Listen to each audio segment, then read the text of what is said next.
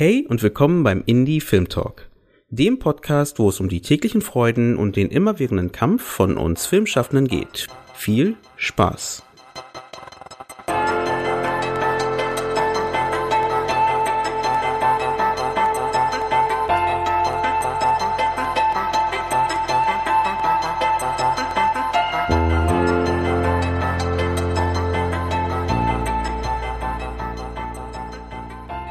Hallo und schön, dass ihr wieder eingeschaltet habt beim Indie Film Talk. Ich freue mich heute sehr, mit einer Expertin über produktionelle Herausforderungen und Chancen von Kinder-, Jugend- und Young Adult Serien zu sprechen.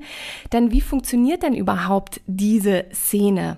Wie funktioniert die Filmszene im Bereich der Kinder, Jugendlichen und eben der Young Adults. Drei Formate schauen wir uns dabei ein bisschen genauer an, nämlich Spotlight auf Nickelodeon, Kaltstart finden wir auf Kika und irgendwas mit Medien beim MDR. Darüber spreche ich mit der Produzentin Helga Löbel und ich freue mich sehr, dass sie hier ist. Hallo Helga. Hallo, freue mich auch. Vielen Dank für die Einladung. Toll. Mein erster Podcast, Premiere. Yes. Ich freue mich auch, mit dir zusammen die erste, deine erste Folge äh, zu machen und darüber zu sprechen, was es denn mit den drei Formaten auf sich hat, was es da für besondere Herausforderungen auch gab, die Geschichte zu schreiben, das Drehbuch, dann aber auch die Umsetzung. Also wie sieht das genau dann am Drehort aus und in der Produktion? Und äh, freue mich sehr, dass du darüber ein bisschen was erzählen kannst. Mache ich gerne. Freue mich auch. Bevor wir da aber überhaupt hingehen, äh, bei uns ja immer die Standardfrage, wie bist du überhaupt zum Film gekommen? Okay, okay, stimmt. Äh, ich erinnere mich, dass Benjamin auch eine ganz ausschweifende Antwort, äh, Antwort gegeben hat, Benjamin Benedikt. Äh, ja. Ich äh, versuche ähm, versuch's mal mh, mm, relativ kurz zu machen, weil es tatsächlich auch ganz kurz war. Ich wusste das schon immer. Äh, ich habe in der neunten Klasse ein Betriebspraktikum, das war damals, ich glaube, das gibt's auch immer noch, dass man zwei, drei Wochen in der neunten Klasse in einen Betrieb der Wahl gehen darf und dort Praktikum macht, Betriebspraktikum. Und das habe ich gemacht und bin, ähm, das die Jüngeren äh, unter uns kennen das nicht mehr, äh, die Älteren schon, äh, gelbe Seiten, ein dickes Buch, gelbe ja. Seiten, das habe ich durchgewühlt und wollte eigentlich in eine Werbeagentur. Und die Werbeagentur hat aber direkt gesagt, äh, nee, sie nehmen keine Schülerpraktikanten. Und eine Zeile darunter war eine Film- und Fernsehproduktion. Ähm, die Sichtachse, äh, eine äh, Produktion in Potsdam, die äh, so Matz-Beiträge für den MDR und RBB und so gemacht haben. Und da wollte ich unbedingt hin äh, und habe dann äh, sozusagen, nachdem na, das mit Werbung nichts war, gedacht, okay, dann rufst du die einfach an, die steht eine Nummer, eine Zeile drunter. Ähm, und die haben mich direkt genommen und das war so toll und es war so, ähm, ich habe dann diesen zwei Wochen ja so viel mitgenommen für mich und war so begeistert, so als 15-Jährige, dass ich dachte, okay, wow, das ist also ein Job offensichtlich, ein Beruf, Geschichten erzählen zu können, beziehungsweise das auch möglich zu machen, das will ich machen. Und dann habe ich eigentlich alles darauf ausgerichtet, das zu machen. Äh, von Praktika über Studium, über, ähm, also ich habe an der Filmhochschule, äh, damals hieß es noch Filmhochschule Konrad Wolf, äh, heute die Filmuniversität in Babelsberg, ähm, studiert. Ich habe eigentlich alles immer sozusagen darauf ausgerichtet und ähm, habe auch nie was anderes gemacht. Und so wurde ich, was ich bin. Total schön, wenn das so prägend war. Dieses Betriebspraktikum gibt's ja auch immer noch. Also ich erinnere mich, ich war damals in der Apotheke gegenüber, weil irgendwie bei mir war das dann so, oh, ich, ich wusste noch gar nicht, was ich mit mir anfangen soll. Also äh, und war dann irgendwie, äh, fand ich die Apotheke total schön und habe auch irgendwie so ein Fable für Kräuter und äh, Tees und äh, mag alte Apotheken auch sehr gerne.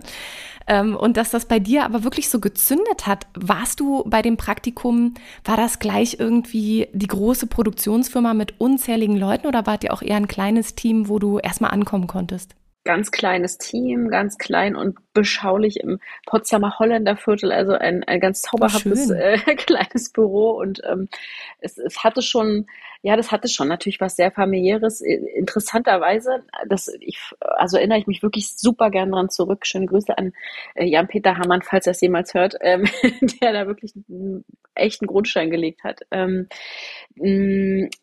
ich bin bis zu diesem Zeitpunkt, damals war das ja nicht so üblich, so viel zu fliegen, äh, noch nie geflogen. Und eine, eines dieser prägenden Erlebnisse in diesem Praktikum war, dass mein allererster Flug, also in einem Flugzeug wirklich zu sitzen und zu fliegen, war innerhalb des Praktikums, weil wir mit einer Cessna irgendwo in oh. Mitteldeutschland äh, neben einem, ich glaube, ich weiß nicht, wie alt er war, 86-jährigen Piloten oder so geflogen sind, der als Lebenstraum quasi hatte, nochmal den Pilotschein zu machen. Und äh, das war sozusagen, wurde ein Matz-Beitrag über diesen alten Herrn äh, gedreht und die Idee war eben, mit dem Flugzeug neben ihm zu fliegen und das aus, daraus zu drehen und das vorne saß der Kameramann und der Pilot und in so eine Cessna passen äh, hinten nur noch kleine, schmale Menschen rein, die dann den Akku wechseln. Und äh, das war meine Aufgabe, eine echte Praktikantenaufgabe ähm, und auch sehr verantwortungsvoll. Ich war sehr aufgeregt, zumal es dann eben auch mein erster Flug war. Also äh, oh und äh, nicht normal, sondern in der Cessna und mit Akkuwechsel. Also es war sehr aufregend und sehr prägend und äh, ja, hat nachhaltig sozusagen dafür gesorgt, dass ich das ist echt alles aufregend hier. Ich will so eine Arbeit machen. Finde ich gut. Vor allen Dingen, weil du da ja ganz verschiedene Lebenswelten in relativ kurzer Zeit wahrscheinlich kennengelernt hast. Ich kann mir vorstellen, wenn es halt eben um die Matzen geht für, für bestimmte, ob das jetzt ähm, Reportagen oder genau. äh, Nachrichtenserienformate sind. Man wird ja wirklich von heute auf morgen in fünf andere Geschichten reingeworfen. Total, total aufregend, total spannend, toll, wirklich auch tolle Leute ähm, kennengelernt und ähm, diese Idee von äh, und das ist ein sehr prägender Satz eigentlich gewesen, den der Jan Peter damals zu mir gesagt hat, wenn du Produzentin werden willst, dann musst du Geschichten erzählen wollen. Und ich dachte immer, ja, genau, genau, das will ich. Ich will gerne wow, es war so richtig so, die Glühbirne über mir ging an und ähm, ich dachte wirklich, dachte wirklich so, dass genau das ist es ja. Und ich will Geschichten erzählen, ich will das möglich machen und ich will äh, unbedingt sozusagen äh, ja dabei was beitragen und und dass das eine Arbeit ist, mit der man Geld verdienen kann. Das hat sich natürlich da dann erschlossen und in welcher Form und so. Das differenziert sich ja dann aus äh, über die Zeit. Aber das war total, die zwei Wochen waren um und es war total klar, das wird gemacht und jetzt wird alles darauf ausgerichtet. Und der Weg zur Konrad Wolf, also man hat ja dann immer, also die verschiedenen Studierenden, äh, die ich kennenlernen durfte oder die, die auf der auf verschiedenen Filmhochschulen waren. Es ist ja dann doch auch immer äh, nicht so leichter Weg. Man sagt immer, ja, und dann war ich an der Konrad Wolf.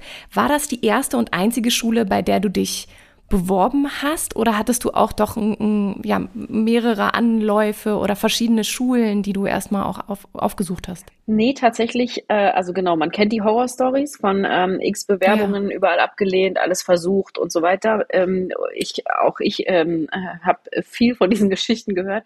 Ich muss sagen, ich, ich habe einfach wahnsinniges Glück gehabt und, ähm, und äh, sicherlich habe ich mich eigentlich auch ganz doof angestellt. Ne? Also da kam, glaube ich, viel Gutes. Die Sterne standen günstig. Es war die erste Schule, bei der ich mich beworben habe, auch die einzige. Ich habe es auch gar nicht woanders versucht. Ich bin in Potsdam groß geworden. Für mich war Potsdam äh, quasi die Wahl auch und äh, ich wollte auch nicht weg. Also weil ich das einfach fand das alles immer toll und genau deswegen ein Versuch, einmal beworben, gleich genommen und insofern ja sehr sehr mh, mm, ja Zug zum Tor würde man wahrscheinlich sagen. großes Glück gehabt und konntest total durchziehen. Jetzt bist du gerade, neben wahrscheinlich noch anderen Projekten, sind es gerade drei Formate, auf die wir heute mehr den Fokus legen nämlich Kaltstart, Spotlight und irgendwas mit Medien. Kannst du zu den einzelnen Projekten erstmal kurz sagen, was erwartet uns da? Was ist das für ein Typ von Format? Für welche Zielgruppe ist das ausgerichtet? Einfach, dass wir einmal von allen dreien kurz gehört haben, was da drin eigentlich passiert. Das mache ich. Das mache ich gerne, vor allen Dingen, weil die tatsächlich auch so unterschiedlich sind. Das ist eigentlich ja. auch, ähm, also das wäre quasi die Brücke zurück zum Betriebspraktikum. Es sind eben auch extrem unterschiedliche Sachen und ähm, ich, ich mag das sehr, dass es so unterschiedlich ist und suche mir das eigentlich auch immer aus. Kaltstart ist eine Miniserie für den Kika, die im Rahmen der Themenwoche äh, im September äh, ausgestrahlt wurde und in der Mediathek des Kika, also im Kika Player bzw. kika.de zu finden ist. Und zwar sind es sieben Folgen, a sechs Minuten. Ja, ein Thema, was, glaube ich, ganz, ganz viele von uns, Erwachsenen, aber auch Kids logischerweise beschäftigt, nämlich künstliche Intelligenz. Äh, etwas, was uns einfach umgibt, wo wir ganz selbstverständlich mittlerweile darauf zugreifen, zurückgreifen, das mitunter auch gar nicht merken, dass es KI gesteuert ist ähm, und was sicherlich eine der ganz, ganz großen Fragen der Zukunft sein wird, nämlich wie gehen wir damit um, wenn sich KI ähm, ja, weiterentwickelt und, und wie, wie manche Forscher oder mh, hm, Wissenschaftler auch sagen, sagen, was ist, wenn das die letzte Erfindung des Menschen ist? Also was kommt danach und was, was ist das dann? Das ist ein total philosophisches Thema, ein ganz äh, tiefes Thema, kann man sehr lange sich darüber unterhalten, weil es irre spannend ist. Und für den Kika aufbereitet für die Zielgruppe 10 bis 13. Ähm, ganz toll, dass der Kika sich das getraut hat, hier ähm, auch die ältere Zielgruppe, die ja vermeintlich nicht mehr so viel lineares Fernsehen guckt, mit abzuholen. Natürlich kommt es eben deswegen auch im Kika-Player, ähm, beziehungsweise auf kika.de äh, ist es dort auch zu sehen und abzurufen. Ja, super, äh, super tiefgreifendes Thema all in a nutshell in äh, sieben mal sechs Minuten. Ich finde, dass das gelungen ist, dass es eben auch nicht an der Oberfläche nur bleibt, werden viele Fragen aufgemacht. Ähm, ganz spannendes ähm, Format, äh, auch im Shortform-Content, ja. Dann äh, Spotlight, ein sozusagen äh, All-Time-Favorite, mein, mein, mein Classic sozusagen, äh, weil es äh, in Staffel 6 gegangen ist. Ihr seid jetzt schon, genau, ich wollte gerade sagen, ihr ja. seid jetzt schon einige Staffeln unterwegs. Genau, Staffel 6 und bei so einer langen Marke darf man dann auch immer die Jahre schon dazu sagen, weil es jetzt das siebte Jahr ist auch. Ähm, das heißt, wir haben äh, schon Zuschauer, die mittlerweile irgendwo drunter posten, wow, meine Kindheit, ähm, die jetzt herauswachsen und schon anfangen, das retromäßig zu gucken.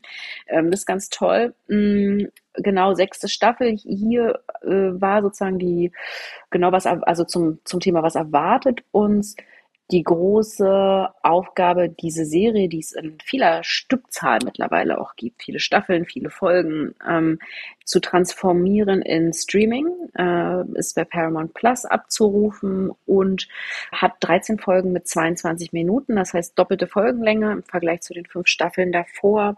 Und much more streaming sozusagen. Ähm, es ist, äh, hat große Bögen, dramatische Cliffs, ähm, es geht um alles natürlich und es ist sozusagen Themen, die, die vielleicht sonst ein bisschen zu alt waren, die große Liebe und solche Geschichten, ähm, die sind jetzt äh, sehr, sehr zentral und haben einfach eine andere Aufmerksamkeit in dieser Streaming, ersten Streaming-Staffel verdient, was ganz, ganz toll ist. Es geht um diese, diese einzige Kunstschule in die einzige. Äh, Berlin. Absolut. Die, die, die aller einzige, wo, wo halt alles Wichtige passiert, nämlich Berlin School of Arts. Und da hat man natürlich genau mit den Themen, die du gerade angesprochen hast, tagtäglich äh, zu tun. Die Herausforderungen des Erwachsenwerdens, des Jugendalters, der ersten Liebe, Freundschaft. Es geht um Wettbewerb auch äh, natürlich in dem Bereich und um das Kunstschaffen schon in den ganz äh, jugendlichen Schuhen. Und um den großen Traum natürlich, die Bretter der Welt zu erobern. also es geht um alles einfach, das muss man sagen. Und äh, ist aber eben äh, trotz diesem, es geht um alles immer so ein ganz, ganz positives und, und ein bubbly, buntes Format so. Und ähm, das ist es auch geblieben. Also Spotlight-Fans und ähm, Spotlight-Lover werden sozusagen nicht enttäuscht, aber äh, genau, Spotlight Go Streaming, das ist hier die die Überschrift gewesen und, ähm, und auch die natürliche Herausforderung ganz klar bei Paramount Plus abzurufen. Welche Zielgruppe ist hier in erster Linie angesprochen, wenn wir jetzt Kaltstart haben, 10 bis 13? Was ist es bei Spotlight? Es ist eine ähnliche Zielgruppe, wobei wir bei Spotlight immer, das ist uns immer gelungen, ähm, ganz überraschend äh, eigentlich, also über die Jahre dann nicht mehr überraschend, aber zu Beginn schon, zum einen 8-, 9-jährige Kids mitzunehmen, die das gerne gucken, aber auch 13, 14, mitunter 15-Jährige, die ähm, das vielleicht hm, nicht mehr so gerne gedacht, zugeben, ja. Äh, beziehungsweise in den normalen Linear-TV-Quoten, weil das ja nur bis 13 gemessen wird, dann auch, ähm, also beziehungsweise gezählt wird, äh, gemessen wird es natürlich schon, aber eben äh, nur gezählt wird, dann auch gar nicht mehr so richtig auftauchen, aber eine absolute Relevanz haben.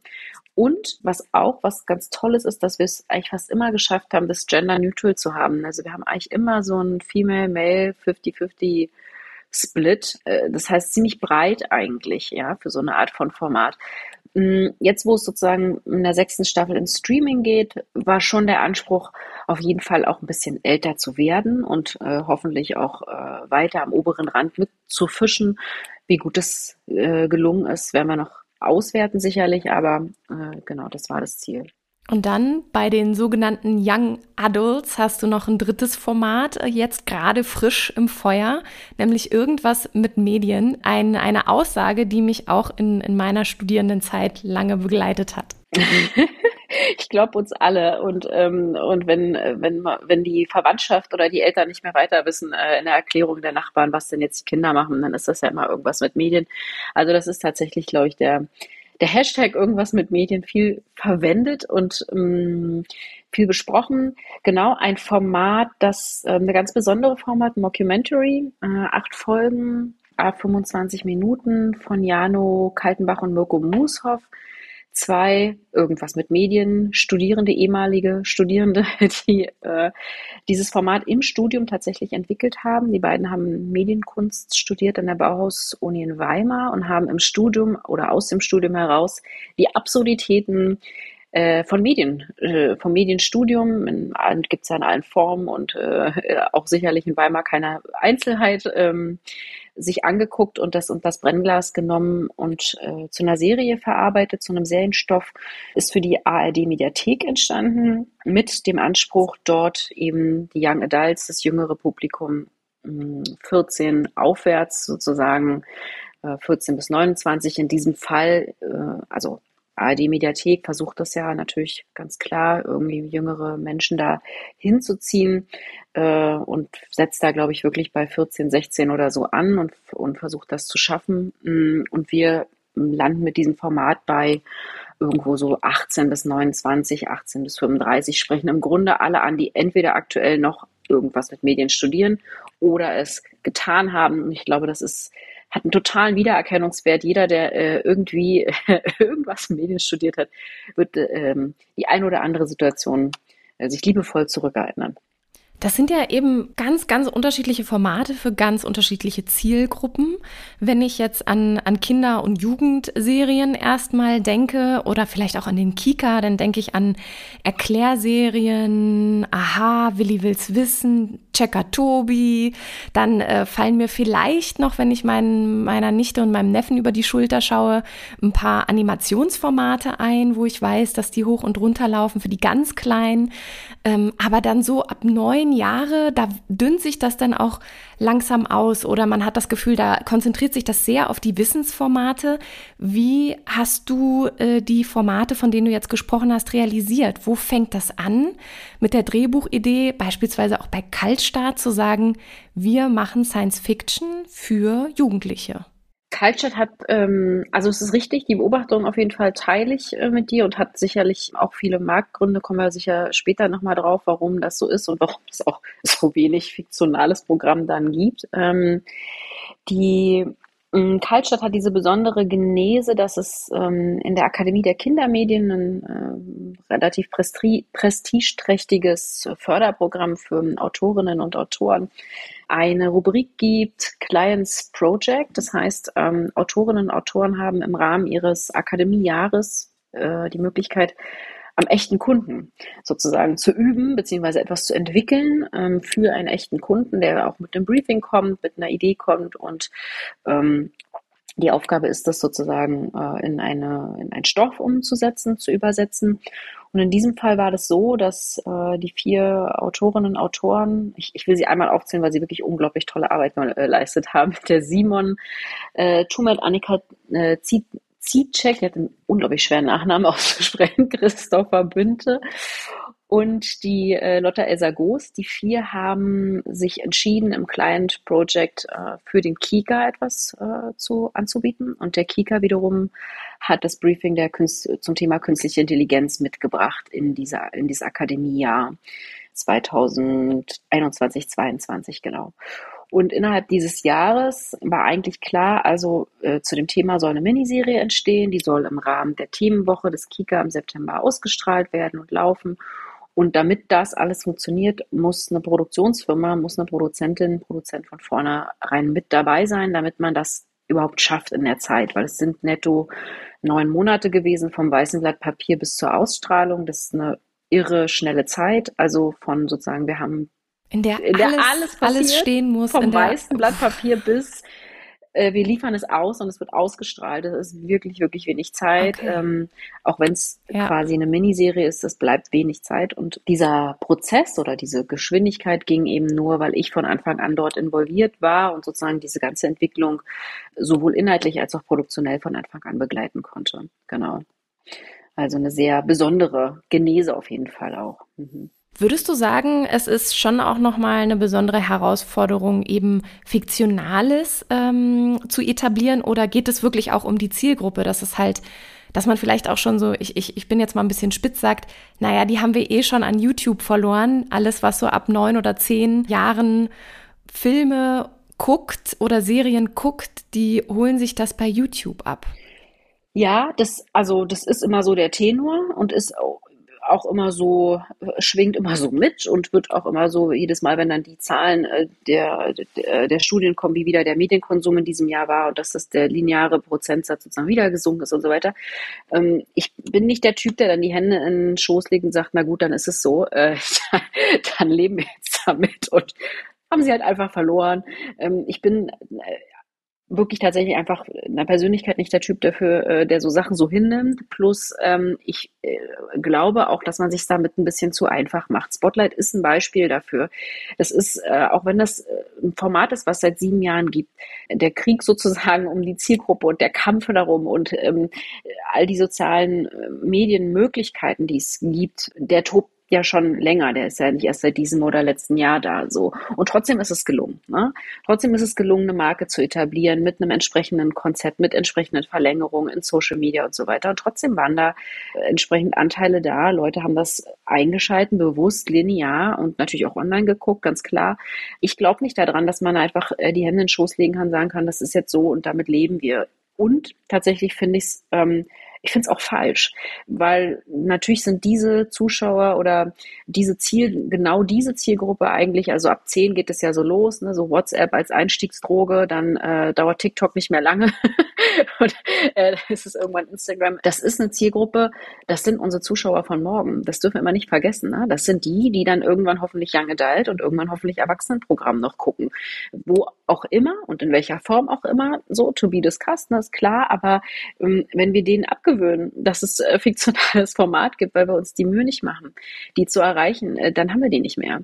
Und äh, Demografie ne, endet ja auch irgendwann. Also irgendwann gibt es, es gibt im Moment ne, diesen großen Wasserkopf oben mit den wirklich über 50 Prozent der Deutschen, die über 50 sind und so weiter. Ja, das ist ähm, klar, das ist, wenn man das sich anguckt, äh, deprimierend, aber das wächst sich ja auch irgendwann aus, natürlicherweise. Und irgendwann sind da unten junge Menschen, die 20, 30, 40 sind und die wollen Programm haben. Und wenn die nicht lernen, dass es das gibt, dass es das auch ähm, lokal gibt und dass wir starke Programmmarken schaffen zu erzählen, ähm, starke Geschichten bereitstellen sozusagen, dann, dann sind die weg. Und ich glaube, das ist gar nicht notwendig, weil wir haben das Zeug ja dazu. Wir können das ja machen. So. Warum sollen wir es liegen lassen? Eine Publikumsbindung zu den Jüngsten aufbauen, um eben auch zu zeigen, wir erzählen auch Geschichten für für eure Zielgruppe. Bei Kaltstart, du hast es gerade gesagt, neun Monate sozusagen vom ersten Bleistiftstrich bis zur Aussendung. Wie wie, wie findet da die Produktion statt? Welche wichtigen Meilensteine werden in diesen neun Monaten beackert? Und was ist vielleicht auch der Unterschied zu einem, einem Krimi im öffentlich-rechtlichen oder ein, ein anderes Spielfilmformat, was realisiert wird? Was habt ihr da vielleicht für Unterschiede? Auf jeden Fall geht es sozusagen im, im Mindset aller Beteiligten los. Ja? Also zum einen ähm, in der Redaktion natürlich, ja, Tina Debertin, Silke Haberkamp ähm, vom Kika, die hier von vornherein auch, ne, das steckt man sicherlich dann einmal ab, aber wo man ganz klar sich hinsetzt und sagt, das ist das Timing. Und das heißt nicht nur, dass wir sehr schnell sein müssen im Schreiben und Vorbereiten und Machen und Tun, sondern das heißt auch, dass wir sehr schnelle Abnahmen mit euch brauchen. Ihr müsst sehr schnell lesen. Ihr werdet Bücher bekommen und wir brauchen am nächsten Tag ein Gespräch dazu, weil das einfach, da ne, kann man jetzt nicht irgendwie drei Wochen noch mal eine Schleife ziehen. So, das ist nicht möglich. Ihr müsst ähm, für uns da sein, ihr müsst für uns ansprechbar sein.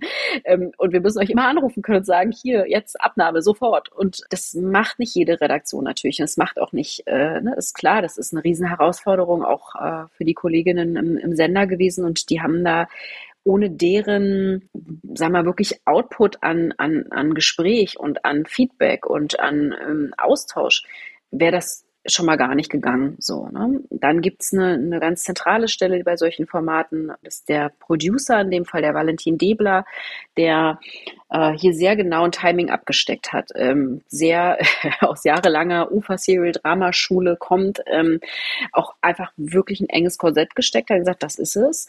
Wenn wir das nicht halten, werden wir nicht drehen. Und äh, so funktioniert es und das bedeutet an der einen oder anderen Stelle für Autorinnen und Autoren eine Nachtschicht, das bedeutet hier und da. Ähm, na, das sind natürlich auch, kann man über Marktbedingungen reden, keine, sagen wir, keine Bedingungen, die wo ich sage, dass da wollen wir immer gerne so arbeiten, ne? Natürlich nicht, ja.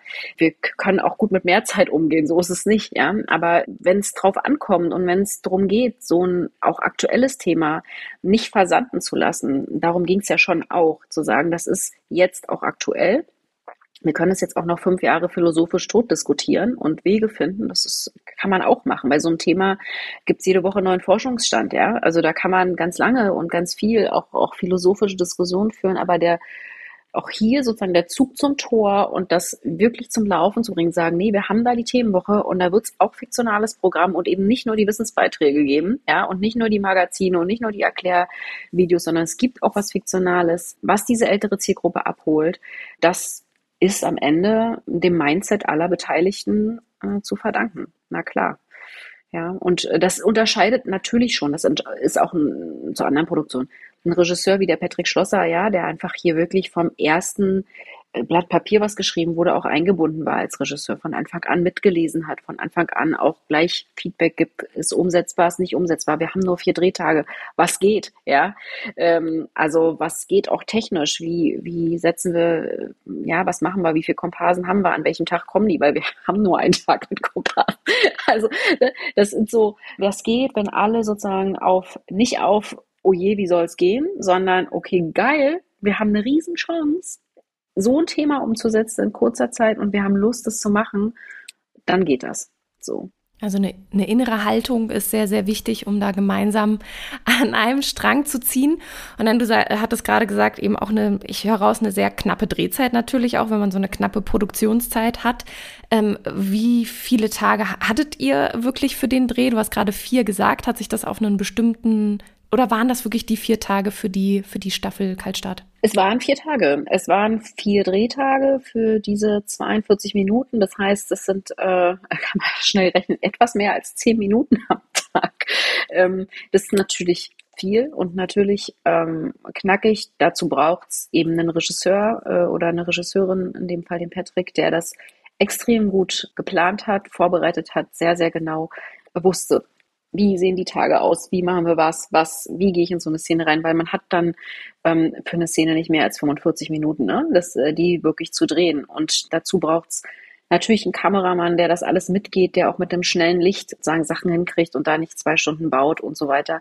Ähm, und es braucht natürlich einen Cast, der überhaupt diese, ich sag mal, diese Spielfreude mitbringt und diesen, diese Lust, auch sowas so durchzureiten, ne? weil das ist dann schnell. Und äh, das heißt, man muss sich zum einen vorher sehr lange damit auseinandersetzen, als Schauspieler oder als Schauspielerin logischerweise sehr gut vorbereitet ans Set kommen, ganz klar, aber eben auch die Lust sozusagen im ersten, zweiten, dritten Take schon auf, sagen wir, auf Betriebstemperatur zu sein, ja.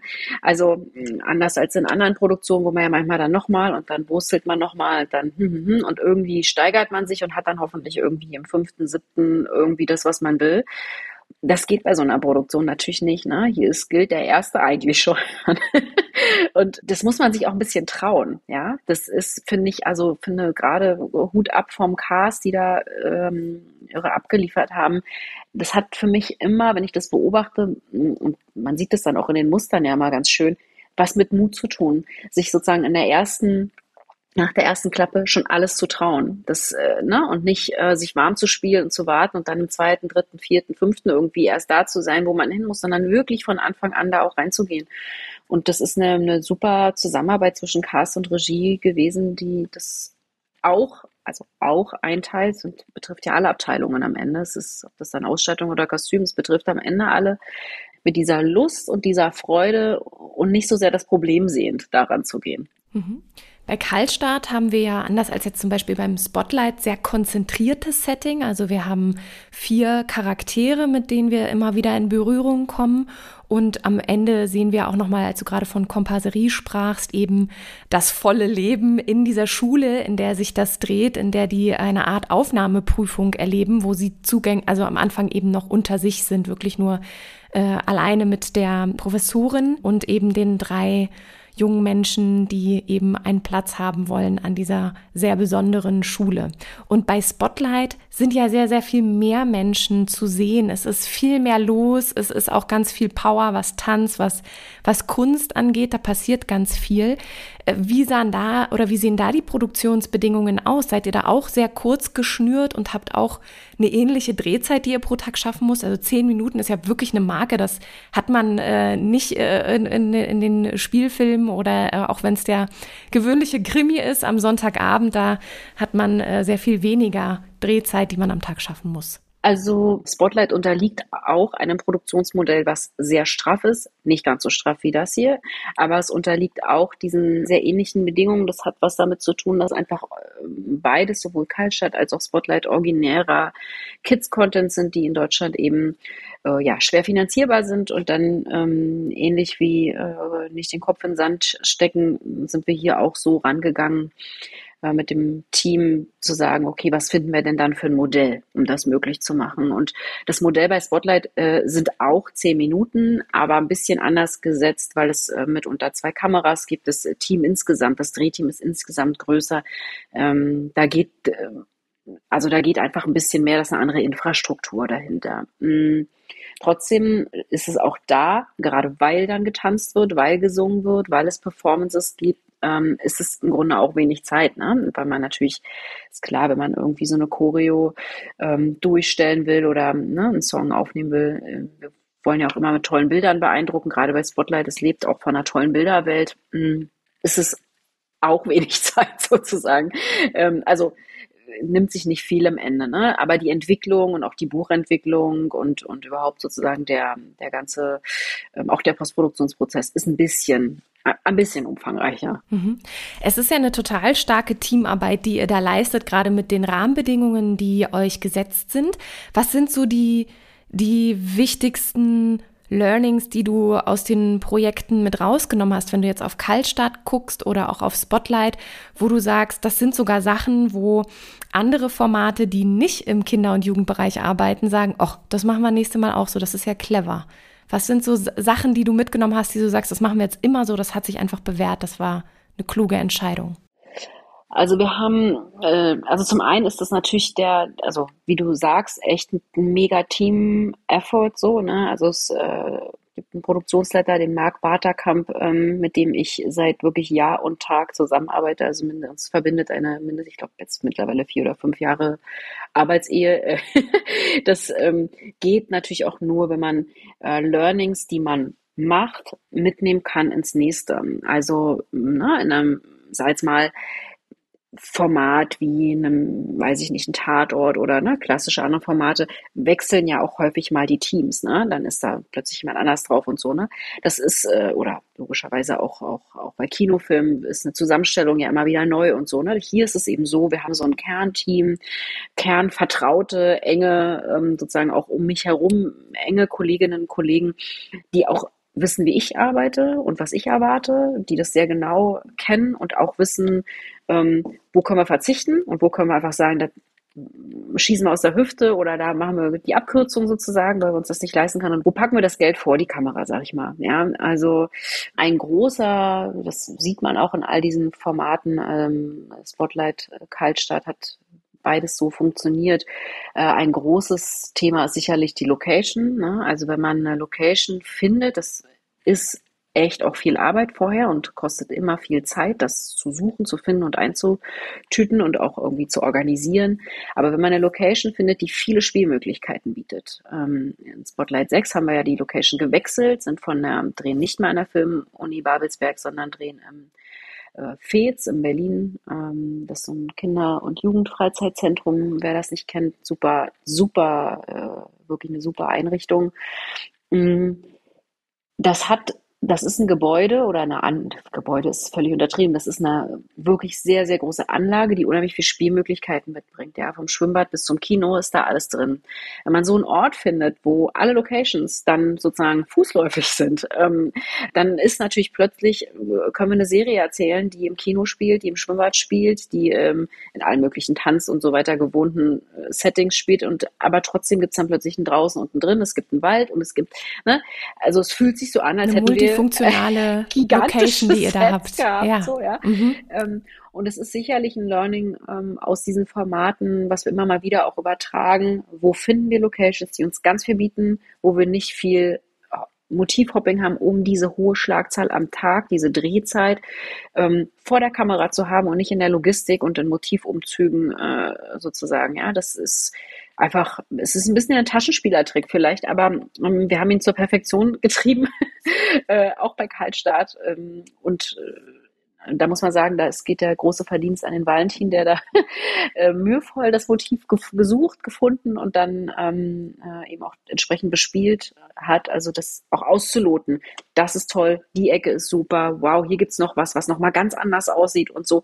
Das ne, ist natürlich auch ein Prozess, aber ja, ich glaube, diesen, das ist ein, ein ganz wesentlicher Trick sozusagen, den wir hier verraten können, den man auch sieht, der uns hilft, ja. Ihr habt eben auch, ich weiß nicht, bei Kaltstadt war das, glaube ich, nicht der Fall, aber eben bei Spotlight hattest du es gerade erwähnt, dass ihr da dann auch parallel gedreht habt, also mit zwei Teams drehen konntet. Was für eine Art der Vorbereitung braucht das nochmal? Was sind so die hm, Stolperfallen, auf die man achten muss, wenn man quasi doppelt so viel an einem Tag dreht, weil man einfach zwei Teams bedienen muss. Was nimmst du da für dich mit raus? Was ist wichtig in der Vorbereitung, damit dann auch so ein Paralleldreh gut funktionieren kann? Ja, also man muss vielleicht sagen, aus der ähm, Spotlight-Genese heraus, wir haben äh, Jahre gehabt, nämlich die Staffeln drei, vier und fünf, die haben wir mit vier Teams gedreht. Ähm, oh, also wow. äh, vier Teams plus ein Social Media Team, also genau genommen eigentlich fünf Teams, die ähm, parallel in einem Motiv umeinander rumgekreiselt sind und sich den Cast aufgeteilt haben und gedreht haben. Das äh, haben wir ziemlich zur Perfektion getrieben. Also ich sag so locker wir, ähm, vor allen Dingen der Disponent und der Produktionsleiter, die das ähm, sehr mühevoll und, und, und wirklich sensationell gemacht haben, weil das so ein bisschen fluglotsenmäßig dann funktioniert ja. Also gutes mm, Bild, ja. ja. Ja, also es ist äh, sieht auch so aus tatsächlich. Also ich finde, es sieht wirklich immer so aus, wenn man vor den Monitoren dann steht und sieht, okay, Team 1 äh, hängt zehn Minuten. Wenn das jetzt ähm, sich weiter ausbaut, dann schaffen die nicht, den Cast von Team 2 abzulösen und äh, dann kriegt auch Team 3 Probleme, deswegen müssen die schneller und so. Also es sieht wirklich sehr wild aus und, und, und sehr, also tatsächlich wirklich eine wahnsinnig beeindruckende Arbeit ist das. Die fängt allerdings schon weit vorher im Buch an, nämlich die Bücher nach sehr klar definierten Schreibregeln. Äh, das mögen Autoren und Autorinnen immer nicht so gerne, ähm, aber es muss leider sein, in so einer Art von Format nach klaren Schreibregeln. Bücher wirklich zu konzipieren und zu schreiben, also genau festzulegen, wessen Folge ist das? Wer taucht hier auf? Äh, in der Gesamtschau, also ne, als wir so Staffeln gemacht haben, Staffel 3 und 4, die ja jeweils mit 93 Folgen da zu Buche geschlagen sind, innerhalb von irgendwie sechs Wochen, ne, das geht dann nicht anders, als zu sagen, okay, da hat aber Rolle Greta schon zu viele Szenen, da müssen wir leider eine wegnehmen und dafür muss jemand anders sozusagen den Problem-Talk führen. Das ist dann so ein bisschen, geht schon fast in so eine Daily-Richtung, ja, und bekommt dann so ein, ein ähm, bisschen auch was Maschinelles. Aber auch da. Nochmal kurz mm, zum Verständnis. Ja? Genau, ihr habt, ihr habt einmal diese 93 äh, Folgen, die sind ja immer A, sieben Minuten auch elf, sowas, richtig? Elf, elf, Minu elf Minuten. Elf. Und man hat einmal eben ähm, Szenen, wo das Leben in der Schule gezeigt wird, was da passiert, aber es gibt auch immer wieder so Zwischenjumps zu kleinen ne? Interviewszenen, wo halt wirklich genau. eine Person alleine in die Kamera spricht und, und erzählt, was gerade mit ihr los ist oder was sie bewegt. Ja. Genau, genau. Also diese, das ist ein, wobei, ob der sich am Ende, das haben wir immer, wird immer heiß diskutiert bei uns, ob das wirklich der produktionelle Vorteil war, ah. diese Interviews zu haben. Die Idee war tatsächlich immer, ähm, wenn man pro Folge, also das ist jetzt echt, ähm, wird jetzt Menschen geben, äh, vor allen Dingen, weil es ja auch der Indie-Film-Talk ist, sagen, um Himmels Willen, was passiert denn mit dem Inhalt? Äh, weil es sich sehr mathematisch und sehr ähm, nach Rechnen anfühlt, ähm, ist es auch mitunter.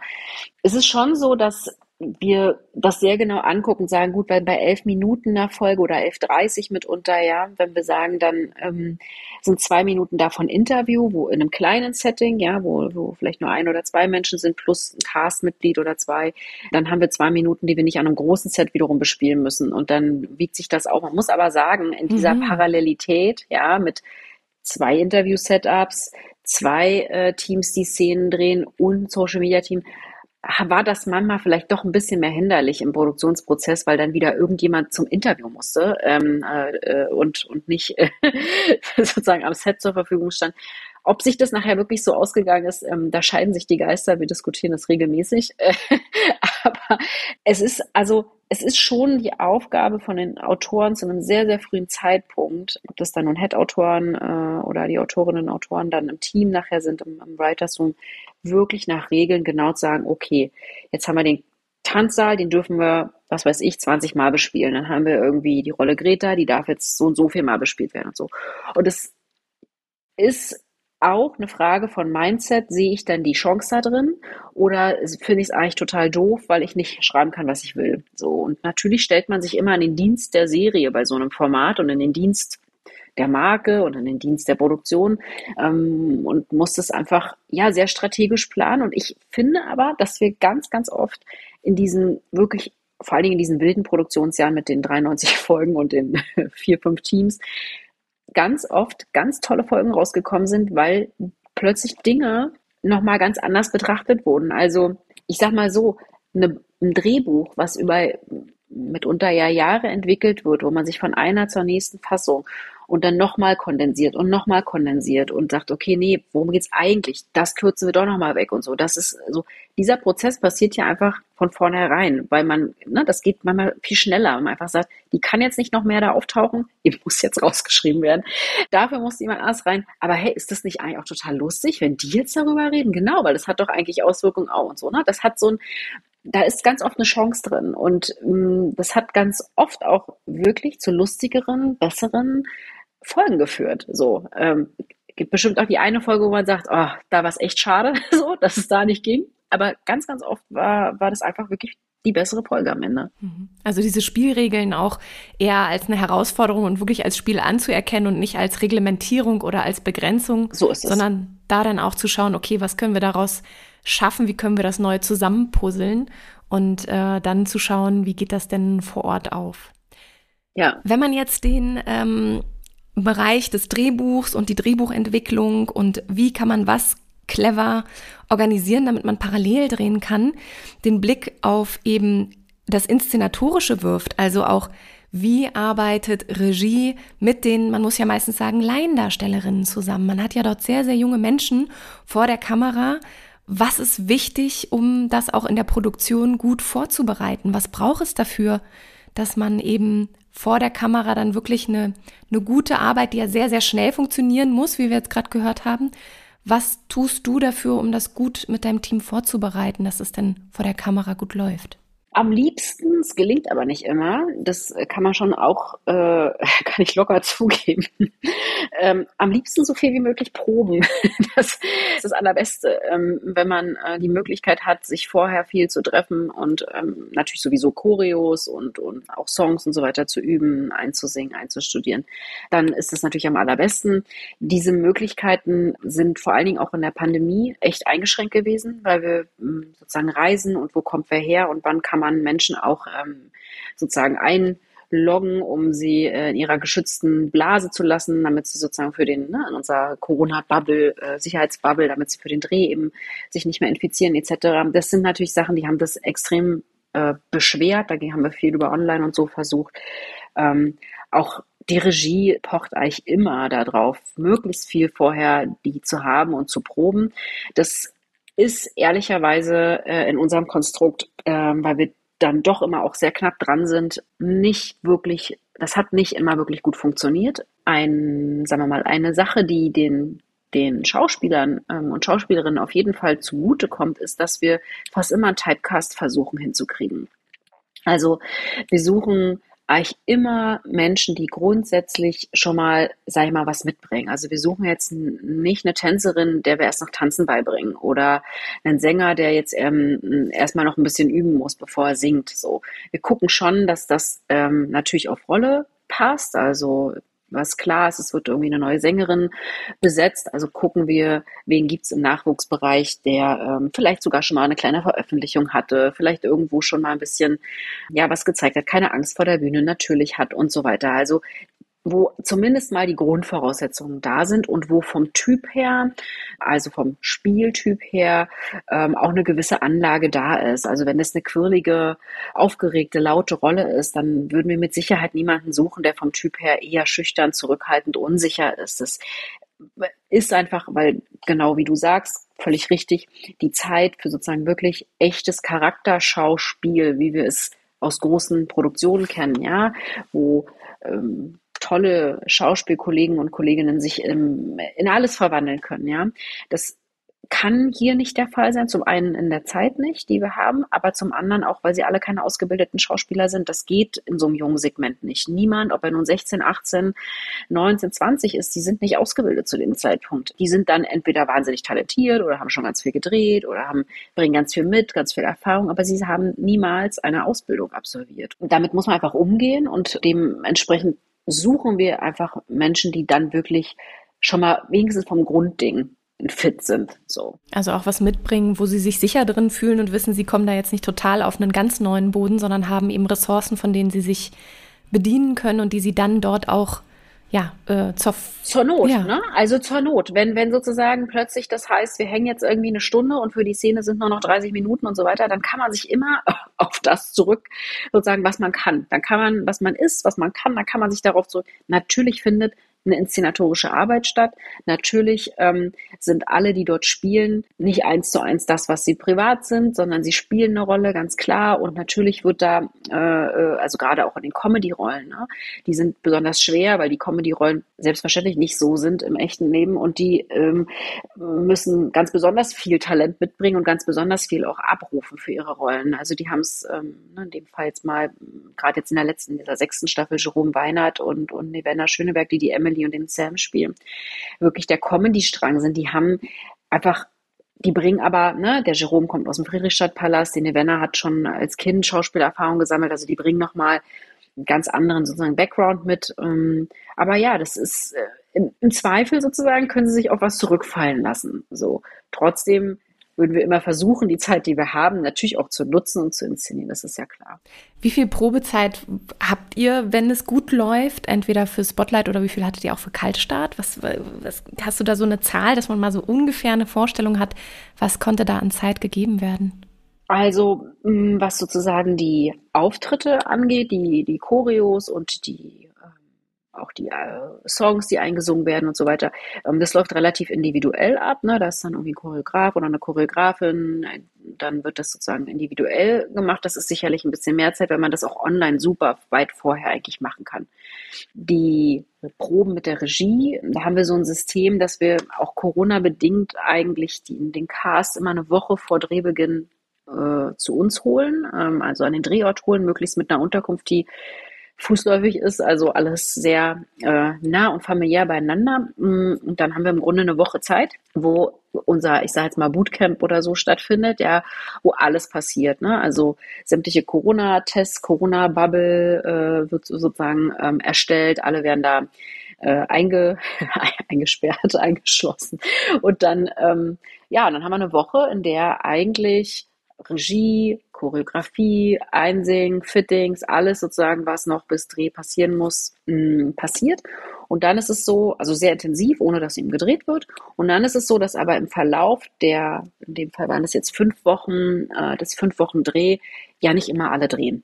So, es äh, sind ja nicht alle gleichzeitig vor der Kamera. Das heißt, wir füllen dann eigentlich immer die Lücken im Prozess, um für den nächsten, übernächsten Tag, die nächste Woche, übernächste Woche Dinge vorzubereiten und schon mal zu proben, ja. Und äh, in der letzten Staffel, jetzt in der sechsten, hatten wir eben eine Doppelregie auch und da konnte man sich immer ganz gut auch einteilen. Ne? Der eine Regisseur hat gedreht, der andere hat sich vielleicht schon mal eingegriffen und äh, nochmal was durchgegangen, was geübt, geprobt und so weiter. Also das ist dann im Verlauf sozusagen. Deswegen lässt sich, also lässt sich schwer in Zeiten, Tagen, ähm, ne, aber so der Klassiker, dass man irgendwie sechs Wochen vor Drehbeginn anfängt mit Leseproben oder, oder ne, so wie wir es eigentlich aus klassischen Produktionen kennen oder acht Wochen vorher schon mal liest und dann schon mal richtig sich äh, proben, das haben wir nicht. Diese Möglichkeiten haben wir tatsächlich nicht. Das heißt aber, dieser Prozess, ich finde, das macht ja auch wieder diese One Location aus, die ihr bei Kaltstart als auch bei Spotlight habt, dass die auch ermöglicht, dass man überhaupt sich als Team erstmal auch ein bisschen eingrooven kann durch die Fittings, durch eben die jeweiligen Choreografieproben, die es gibt. Also für mich klingt das auch sehr nach erstmal zusammen ankommen an diesem Ort und auch sich gemeinsam als Team darauf vorzubereiten, was denn in der Drehphase auf einen zukommt. Und dass das, glaube ich, vielleicht auch genau total wichtig ist für dieses ähm, Miteinander. Absolut, das hat so einen Klassenfahrtcharakter immer. Ne? Also das ist so, man geht ja. dann da so rein und dann kommt man nach sechs Wochen wieder raus. Und ähm, natürlich sind viele im Team ganz vertraute Kolleginnen und Kollegen, mit denen wir schon seit Jahren durch die Staffeln gehen, äh, gerade bei Spotlight. Ne? Ähm, das ist sehr mh, mm, ja sehr sehr eingeübt auch sage ich mal. Ja das ist sehr eingespielt. Man freut sich auch also meisten freuen sich eigentlich auch aufeinander. Man ist so ja jetzt geht es wieder los und toll und so und wir können äh, wieder starten. Und dann ist es auch wirklich so eine Reise. Das ist immer hm, also jetzt diese Staffel mh, hm, war ja so die sechste Staffel dass wir sie im Winter äh, drehen mussten Februar März. Das war so ein bisschen ähm, nicht ganz Spotlight typisch die anderen Staffeln haben wir auch immer im Sommer gedreht und dann hatte das natürlich immer noch mal so diesen, es sind Sommerferien, ah. es geht wieder los mit den Spotlight. Das hatte wirklich so ein, so ein Sommercamp, Sommercamp Feriencamp Charakter, genau. und ähm, auch von der Stimmung her, na klar, ist das total anstrengend und was die Kollegen da leisten, da, ich ziehe da jedes Jahr äh, aufs Neue meinen Hut vor, ist wirklich irre, was da passiert an diesen Sets. Ähm, aber es hat dann immer diesen Happy Vibe so und ich glaube, das liegt wirklich auch an der Geschwindigkeit, weil das einfach nicht anders geht. Es, es gibt die Wahl nicht. Es gibt keine Diskussion mehr darum. Es gibt die Wahl nicht. Es gibt auch nicht noch, ne, es ist auch da mit einer Redaktion, die, die das weiß, die das zu schätzen weiß, die das mag, äh, muss man unbedingt mal Wiebke Werner und Marlene Haug ähm, äh, hier erwähnen, weil die auch seit Jahren diesen Weg mit uns gehen, mal sagen, äh, folgendes Problem, könnt ihr uns das bitte sofort freigeben? Und das das ist ja nicht normal. Also das geht ja in einer anderen Produktion so gar nicht. Und ähm, äh, macht aber eben auch, finde ich, die gute Laune aus und macht eben auch den, den Spaß aus äh, und die Leichtigkeit, die das Format mitbringt. Ne? Also gerade bei Spotlight, das hat ja eine irre Leichtigkeit und irren, guckt sich so weg, so Gefühl. Ja, das kommt, glaube ich, auch, weil man das nicht zu Tode inszeniert, ja. Also man kann einfach nicht so viele Takes machen und dann nochmal, nochmal, nochmal. Und dadurch haben die auch immer diese Frische und dürfen auch so reden, wie sie eben reden. Und ähm, dadurch wird es auch wiederum authentisch für die Zielgruppe. Also das hat ganz viel Plus und, und ganz viel Chance und, und nicht so viel oje, oje. so. Also auch die Erleichterung, die da mit einherkommt, wenn man eben äh, auch, auch, auch ein, ein bestimmter Rahmen oder ein bestimmtes Korsett kann eher, eher, eher erleichternd sein, höre ich raus, als dass man äh, sich da so lange einen Kopf machen kann, denn es geht direkt weiter. Wie ist das mit den Darstellerinnen? Ihr habt, also ich, ich frage mal ganz blauäugig, guckt ihr da meistens darauf, dass die doch Ü16, Ü18 sind, aber noch sehr jung aussehen, weil das natürlich ja auch immer produktionell sehr, sehr relevant ist, wenn man eine junge Zielgruppe eben erreichen will, dass man natürlich auch junge Darstellerinnen vor der Kamera hat. Und da hat man natürlich auch bestimmte Regeln, wie lange dürfen die vor der Kamera sein, etc. etc.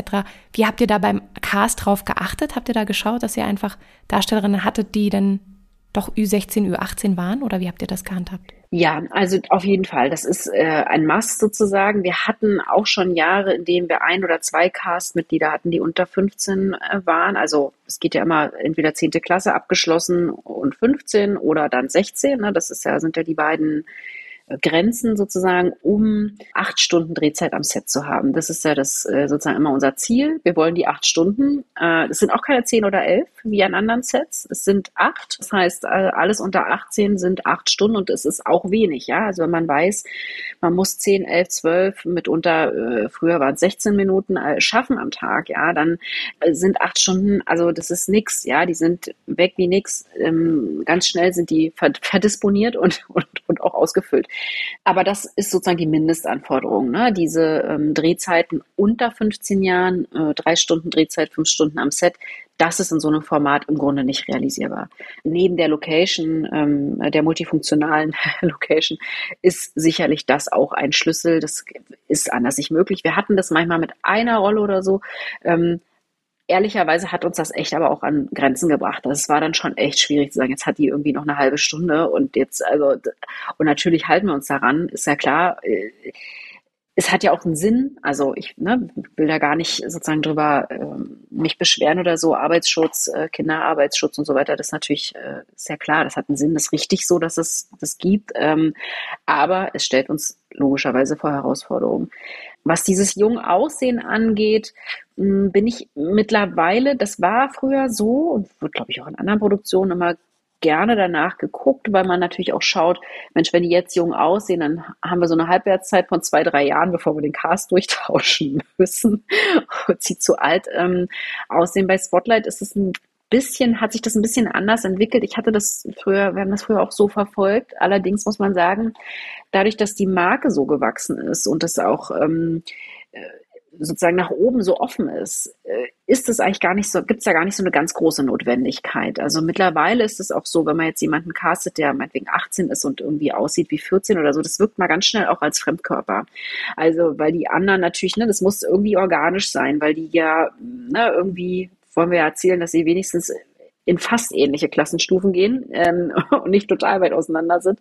Ja, das macht das mitunter. Äh, ich weiß gar nicht, ob wir wirklich so sehr jetzt mal noch gucken, dass sie so ganz, ganz jung aussehen. Das äh, machen wir eigentlich nicht, weil wir schon jetzt auch mit diesem Ghost Streaming, ähm, das, das ist okay. So und äh, wenn wir uns andere Formate, internationale Formate in diesem dieser Zielgruppe, die für diese Zielgruppe gemacht sind, angucken, da sind die mitunter viel, viel älter noch. Also Australien, UK, die gehen damit ganz locker um. Die besetzen einfach irgendwie 23-Jährige und machen sich überhaupt gar keine Gedanken. Also das, ne, da gibt, das ist auch so eine deutsche, oh je, meine elfjährige Tochter sieht dann 22-Jährige und ähm, da gibt es irgendwie so eine Hemm, also wir mögen das nicht so in Deutschland, aber eigentlich ist das von den Kids total gelernt und eigentlich auch kein Problem. Das ist lustig, dass du das sagst, weil ich auch letztens erst so, man guckt dann immer seine All-Time-Favorite-Serien, ob das jetzt Scrubs ist oder bei mir ist es auch äh, How I Met Your Mother oder Friends oder so. Und dann erzählen, also guckt man das jetzt wieder und sagt so, genau. Moment mal, zu der Zeit waren die doch schon zehn so Jahre älter, als sie gesagt haben, oh, wir feiern jetzt unseren 30. Und du denkst dir so, Mensch, du bist ja schon 38. so und dass man das damals das aber, man. wo man das so gefeiert hat und Mitte 20 war, dass man das mitkauft. Das kauft so, man total. Äh, ja, oder Friends, wo was man noch früher Absolut, geguckt hat. also mhm. H2O, ne? Äh, so der Klassiker bei den Mädchen, äh, Meerjungfrauen. Also diese, die, das ist ja keiner, das ist ja keiner unter 20 in der Serie. So. Und äh, das ist überhaupt kein Thema. Und das wird geguckt und konsumiert und eigentlich auch für cool gefunden so ne? Und wir ich glaube das ist so ein Eltern deutsches ich würde sagen das ist so ein deutsches Elternding dass wir irgendwie das Gefühl haben ach das wollen wir noch nicht das ist irgendwie schon so erwachsen und so weiblich vielleicht auch oder so. Hm, dann sind die die die Jungs sind dann schon so richtige Männer und irgendwie finden wir es doof wenn unsere Töchter das gucken. Ich glaube wir haben so eine komische ähm, Hemmschwelle aber international ist es überhaupt kein Thema. Und Spotlight hatte eigentlich auch immer diesen International ähm, Appeal so ein bisschen, auch weil es aus einem internationalen Unternehmen heraus beauftragt ist. Deswegen waren wir eigentlich, sind wir eigentlich mehr dazu übergegangen, das ein bisschen lockerer zu sehen. Ich finde, das eigentlich steht uns auch ganz gut. So. Ich würde gerne nochmal auf die besondere Chemie zwischen Regie und Schauspiel kommen. Nämlich, es ist ja sicherlich in, in, in der Zeit, die du mit verschiedenen Regisseurinnen auch zusammengearbeitet hast, für dich auch wichtig gewesen, was muss eine Regisseurin mitbringen, um mit äh, den jungen Darstellerinnen zu arbeiten? Was ist da besonders wichtig? Ja, ja und ja. Also ähm, ver verstehe die Frage. Die hat bei uns aber immer diese zweite Seite mh, der produktionellen Gegebenheiten. Also mh, sowohl Kaltstadt als auch Spotlight sind Formate, die eben nicht nur, wer hat das beste Händchen, äh, um mit den Kids sozusagen oder den, das sind ja eigentlich keine Kids mehr, aber mit diesen wirklich jungen äh, Schauspielern und Schauspielerinnen zurechtzukommen, sondern wer hat auch das Händchen, das auch in der Zeit zu schaffen. Also das geht nie ohne einander. Und man muss sagen, davon gibt es nicht so viele Menschen. also es ist nicht so leicht, äh, Bewerbungen werden sozusagen gerne entgegengenommen. es ist nicht so leicht, äh, diese Menschen zu finden, die in der Regie diese Arbeit leisten können. Ähm, mit einer äh, sehr, ja, mit sehr harten, schnellen Bedingungen zurechtzukommen und gleichzeitig aber die, den Spaß daran nicht zu verlieren, weil das überträgt sich natürlich total, ja. Also wenn sag mal, die Regie schon schlecht launig ans Set kommt, weil sie irgendwie weiß, muss halt elf Minuten drehen, dann ist es auch für die Schauspieler ganz schwer, ja, das zu, zu nachzuvollziehen und auch da drauf zu springen. Bei uns hat diese Frage nach der Regie immer natürlich genau diese Frage, wie schafft die das mit den jungen äh, Leuten zurechtzukommen, wie ist sozusagen der, ähm, ja, die Ansprache und wie, wie kriegt man das hin, auch weil sie alle nicht ausgebildet sind. Mm, aber bei uns hat eigentlich auch immer die zweite Frage, nämlich wie schaffen sie das in der wenigen Zeit, die wir nur haben, genauso Priorität. Das geht nicht ohne einander. Das heißt, wir brauchen eigentlich jemanden, der nicht schlecht, möglichst nicht schlecht gelaunt ans Set kommt, weil er weiß, er muss äh, elf Minuten drehen und das dann auf die Schauspieler überträgt, sondern wir brauchen eigentlich immer jemanden, der das ähm, sich freut auf den neuen Tag,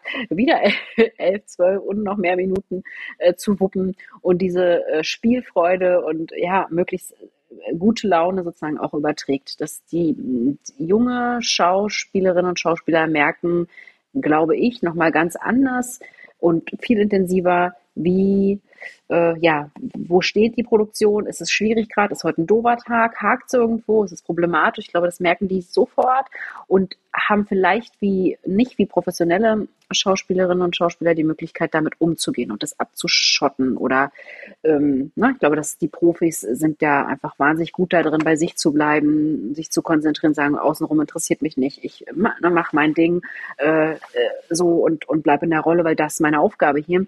Die nehmen das anders wahr und lassen es auch anders an sich ran. Und ähm, umso wichtiger ist eigentlich auch nicht nur übrigens für die Regie, auch Kamera und alle anderen Abteilungen, dass es dort ja sehr verantwortungsvoll auch mit den mit den Themen, die an so einem Set ja auch mal sind. Ne? Es geht ja auch was schief oder einer ist sauer auf den anderen oder was auch immer. Das bleibt ja logischerweise auch in ähm, einer gut gelaunten Kinderproduktion nicht aus. Ähm, aber es ist ganz wichtig, wie ist da der Umgang mit, wie machen wir das alles auf, auch auf Augenhöhe ähm, respektvoll, sodass möglichst das einfach ein sehr geschütztes, gut gelauntes Set bleibt ähm, für alles, was da zu leisten ist. Und es gibt nicht so viele Menschen, ähm, vor allen Dingen auch in der Regie, die das leisten können. Also äh, Bewerbungen werden gerne angenommen.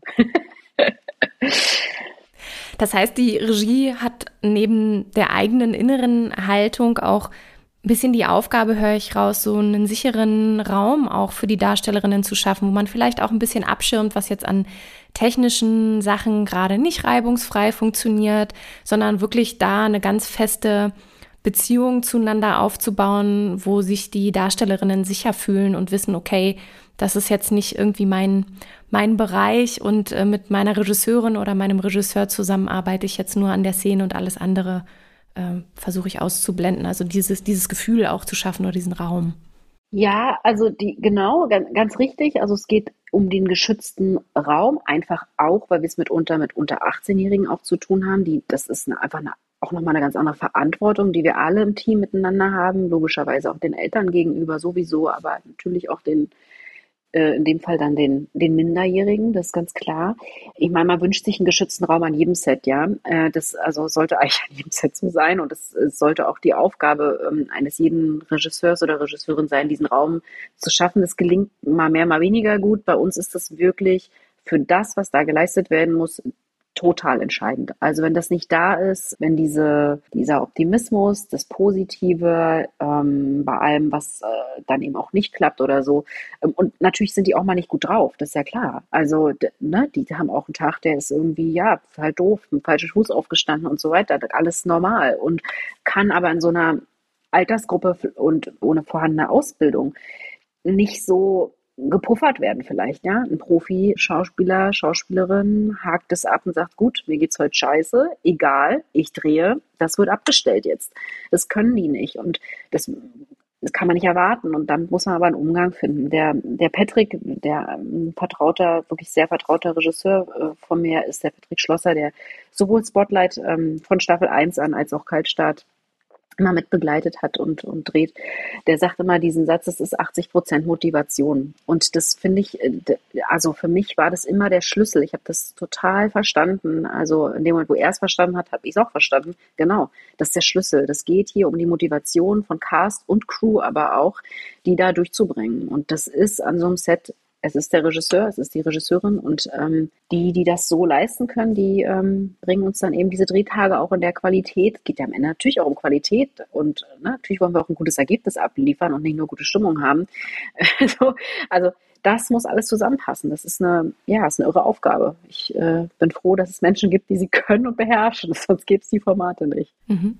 Und gibt es aber auch den Raum dafür, gerade wenn ähm, die Situation doch da ist, dass die jeweilige Darstellerin oder Darsteller einfach sich in dem Moment nicht gut fühlt oder es ist irgendwas nicht ganz okay? Gibt es einen Kodex, der irgendwie gemeinsam vereinbart wird, zu sagen so, und wenn wirklich mal alle Stricke reißen, bitte sag das, komm zu mir, tu jenes. Gibt es da von Anfang an eine klare Ansage, wie auch unangenehme oder nicht so gute Stimmungen ähm, ja, kommuniziert werden können? Ja, also es gibt ja ganz ohnehin, wobei das fast ein bisschen ein anderes Thema noch berührt, ähm, sozusagen das ganze Machtmissbrauchsthema rund um Sets und, und der Arbeit am Set, die ja in der UFA sozusagen was sehr, es gibt einen sehr gesteuerten Prozess und es gehört eigentlich zu jedem zu jeder Produktion dazu, zu Drehbeginn, sagen einmal auf den Weg hinzuweisen, wenn irgendetwas vorfällt, irgendjemand sich nicht ne, im, im, Rahmen von Machtmissbrauch oder ähm, Ähnlichem irgendwie nicht gut fühlt, was beobachtet und so weiter. Wer sind Ansprechpartner? Auf wen geht man zu? Wie wird das transparent gemacht? Wo ist sozusagen Stopp? Na, das ist, gibt einen sehr klaren, definierten Prozess und das ist quasi standardisiert worden bei uns in den letzten äh, ein, zwei Jahren und äh, das gibt es ohnehin. Darüber hinaus ist, glaube ich, schon so, gerade jetzt bei Spotlight, ist einfach ein riesengroßer Cast und da sucht sich natürlich auch jeder irgendwie seine Vertrauten, seinen Vertrauten. Relativ häufig bin ich das, weil ich im Casting mit dabei bin und die quasi von Anfang an kenne. Und ähm, von Anfang an mit denen sehr eng arbeite und auch eine sehr enge Kommunikation pflege und die auch sozusagen in diesem Onboarding, ne, was heißt das jetzt? Ich meine, in Staffel 1 und 2 war das noch leicht, ne, aber dann ist ja plötzlich eine Marke da und dann gehört man plötzlich zur Spotlight Family dazu und dann gibt's aber schon auch ganz viele andere und dann gibt's so Geflogenheiten und so und dieser ganze Onboarding-Prozess, wenn man Teil von so einer Marke wird, ist ja doch auch komplex und das begleite ich häufig selber und dadurch ähm, haben wir meistens ein, ein enges ähm, Verhältnis. Es gab auch in Staffel 6, auf jeden Fall gab es da Situationen, wo, wo jemand war krank, jemand fühlt sich nicht wohl, jemand ähm, hat gesundheitliche Schwierigkeiten, muss trotzdem drehen. Da kommen wir nicht drum rum. Ne? Das ist, also wir kommen nicht drum rum, dass man sagt, okay, was machen wir jetzt so? Äh, wir können das schieben, wir können dir da vielleicht einen halben Tag freigeben. Da musst du leider trotzdem am Set sein, auch wenn es dir nicht gut geht und auch wenn es sich für dich gerade nicht erschließt und du das Gefühl hast, kann ich nicht einfach zu Hause bleiben. Was mache ich hier überhaupt? Es geht nicht anders, du musst trotzdem da sein. Diese Diskussion haben wir natürlich und natürlich ist das mitunter auch auch schmerzhaft, weil es natürlich auch immer so ist, dass sie bei uns erwachsen werden. Ja, sie genießen ja bei uns auch ein bisschen eine Ausbildung. Also jeder, jedes Cast-Mitglied, was ähm, Teil von Spotlight wird, durchläuft ja fast ein bisschen so eine Art ja, das ist schon eine Ausbildungsphase auch. Die haben das mitunter vorher noch nie gemacht und jetzt sind die da, laufen da fünf, sechs Wochen durch. Das ist immer toll, dann die nach einem Jahr wiederzusehen, wenn die sich selber gesehen haben. Aha, was ist aus meiner Arbeit, meinem Spiel eigentlich geworden? Wie wirkt das? Ich bin ein Jahr gereift, jetzt komme ich zurück. Wie spiele ich dann? Ja, wie arbeite ich? Das ist äh, mitunter irre, was da passiert in einem Jahr. Aber die werden eben auch bei uns erwachsen. Und das hat ähm, manchmal so ein bisschen so einen Mutti-Charakter, ja. äh, dass man da mit denen so, ähm, ja, so eine vertraute, sehr, ähm, ja, so eine sehr vertrauensvolle Arbeit einfach. Und, und das, das geht nicht immer reibungslos. Das wäre echt, äh, wäre echt glatt gelogen, aber es gehört dazu und ähm, ja, gibt keinen Kodex oder so, aber ich glaube, es ist schon klar, alle sind da sehr sensibel und dann, ne, manchmal ist es auch so, ich kriege da einen Anruf, du kannst immer kommen, so und so geht's nicht so gut, ne? Oder ähm, gibt aber auch, auch andere Konstellationen, ja, wo dann jemand sich an die Regie wendet oder jemand wendet sich am Producer oder so. Das kommt wirklich, ähm, oder muss man am Produktionsbüro Dampf ablassen und irgendwie sich mal aufregen dürfen und dann äh, das alles erlaubt und äh, ne, jede Emotion an so einem Set ist total okay und dann geht's irgendwie drum, das aufzufangen und zu gucken, wie kommen wir jetzt da durch und wie geht's weiter. Also mit sensiblen Antennen durch die Produktion gehen und zeigen, dass man da ist und ansprechbar Fall. ist für das, was einen gerade bewegt. Wir haben jetzt sehr intensiv auf Spotlight geguckt. Ähm, wir haben einen kleinen Blick auf Kaltstart auch geworfen.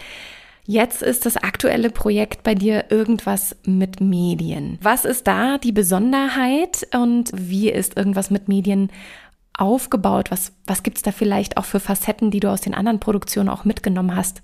Oder was ist total anders? Also es ist wirklich total, also jede Produktion äh, ist äh, individuell und man nimmt immer aus der Produktion davor was mit für die nächste. Das äh, beobachte ich meine, meine ganze berufliche Laufbahn schon so. Irgendwas mit Medien hat die wahnsinnige Besonderheit, dass es ähm, von zwei Machern ist, äh, die sich selber spielen, selber die Bücher schreiben und selber Regie führen. Also das ist sicherlich eine Konstellation, die hat man nicht so oft. Ich habe das noch nie so gemacht und dementsprechend war die Arbeit hier auch eine ganz andere. Äh, Jano und, und Mirko sind dazu noch, also abgesehen davon, dass sie wahnsinnig talentiert und, ähm, und wahnsinnig intelligent sind, wie ich finde, ist es trotz allem ihre erste Produktion auch, ihre erste richtige große Produktion. Wir haben ganz viele andere kleinere Sachen schon gemacht, aber das ist das erste amtliche sozusagen, das Debüt würde man vielleicht im Film sagen, wo man sagt, ja gut, hier entsteht jetzt richtig was für einen Auftraggeber und das ist reell. Ähm, das ähm, hat auch mitunter so Coaching-Züge, sage ich jetzt mal. Ja, das hat mitunter auch so Ausbildungszüge, dass man irgendwie sagt, guck mal, Jungs, so und so äh, würden wir es machen, so und so glauben wir, kommen wir da durch.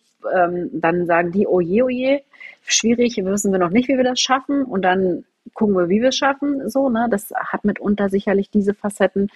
Es ist aber so, dass die tatsächlich irre gut vorbereitet, irre fleißig, sehr, sehr ehrgeizig an das ganze Projekt rangegangen sind. Die wollten das immer, die haben sich total dafür gestreckt und, und ins Zeug gelegt. Und das macht es dann mir in meiner Arbeit sicherlich auch einfacher, ne? weil man natürlich Menschen hat, die unbedingt wollen. Das ist ja immer ein Geschenk sozusagen, als wenn man sie zum Jagen tragen muss. Und insofern, mm, ja, ist die, die Arbeit natürlich ganz anders als mit ganz jungen Schauspielern äh, und Schauspielerinnen und trotzdem auch so, so fokussiert, weil man irgendwie versucht, oder ich habe wir werden sehen, wie gut mir das gelungen ist, aber ich habe immer versucht, die Aspekte nicht aus dem Auge zu verlieren, die gerade dran sind. Ja, so als sie als Autoren quasi waren und geschrieben haben, ging es natürlich immer um die Bücher. So, dann äh, irgendwann sind sie in ihre Regiearbeit eingegangen, dann ging es so um, okay, wie, wie kommen sie durch den Tag, wie inszenieren sie was, wie inszenieren sie sich selber, was ist, wenn sie beide vor der Kamera sind und so weiter, wie, wie, wie geht das? Und dann kommt man ins Schauspiel, sagt, okay, jetzt müssen wir aber auch über die Qualität des Spiels reden. so, ja, also das hat, wenn das immer dieselbe Person ist, dann ist es schon, ja, fließend und auch sehr speziell, auch Buchabnahmen häufig die Situation, dass sie gesagt haben, dann jetzt spiel's halt mal vor, wie machst du es denn? so, dann verstehe ich es vielleicht doch besser. Und dann ist es plötzlich eine ganz andere Buchabnahme, ja, als man es vielleicht gewöhnlich hat. So, das hat ganz viele Besonderheiten, wenn, wenn, wenn zwei so Leute zum einen zu zweit sind, so eng zus zusammen. Das ist wie so Ehepaar, ja, Ehepaar, äh, Ehepartner ähnlich, ganz süß. Ähm, und, und auf der anderen Seite dann auch so viel, äh, äh ja, One-Man-Show-mäßig, beziehungsweise Two-Man-Show-mäßig machen. Also super, super besondere Arbeit, ja ich, also ich stelle mir das auch äh, schwierig vor, da einerseits, du sagtest selber, es ist wie so eine Art Coaching, also man ist äh, auch ein bisschen die Person, die ja die Erfahrung auch an die beiden weitergibt, dann gleichzeitig auch die Besonderheit, dass sie wirklich die Hüte ja immer gewechselt haben von der Idee, Ausarbeitung, Drehbuch, dann setzt man sich den Hut der Regie auf und switcht dann immer zwischen Schauspielhut und Regiehut. Warst du vor Ort am Set und hast die dann sozusagen immer gleich gefeedbackt? Oder wie sah da so ein Prozess einer Szene oder eines Drehtages beispielsweise aus? Also ich war, war natürlich am Set auch, ganz klar. Ähm, nicht, nicht durchgängig jeden Tag, aber auf jeden Fall zu Drehbeginn und dann zwischendrin mal eine längere Phase und ähm, auch zum Drehende. Außerdem am Set war aber auch die äh, Producerin, die Claudia Danne, mh, mm, die extrem erfahren ist, hat dieses Jahr äh, 25-jähriges Firmenjubiläum in der UFA. Also ist eine der ganz alten Häsinnen äh, und äh, auch genau richtig für so ein Projekt, dass da ganz viel Erfahrung sozusagen von ihr und mir mh, mm, mitgegeben werden konnte. Mh, mm, wir haben schon viel, viel, viel darauf äh, verwendet, viel Zeit darauf verwendet, zu sprechen, wie sieht so ein Tag aus? Wie gehen wir in so eine Szene rein?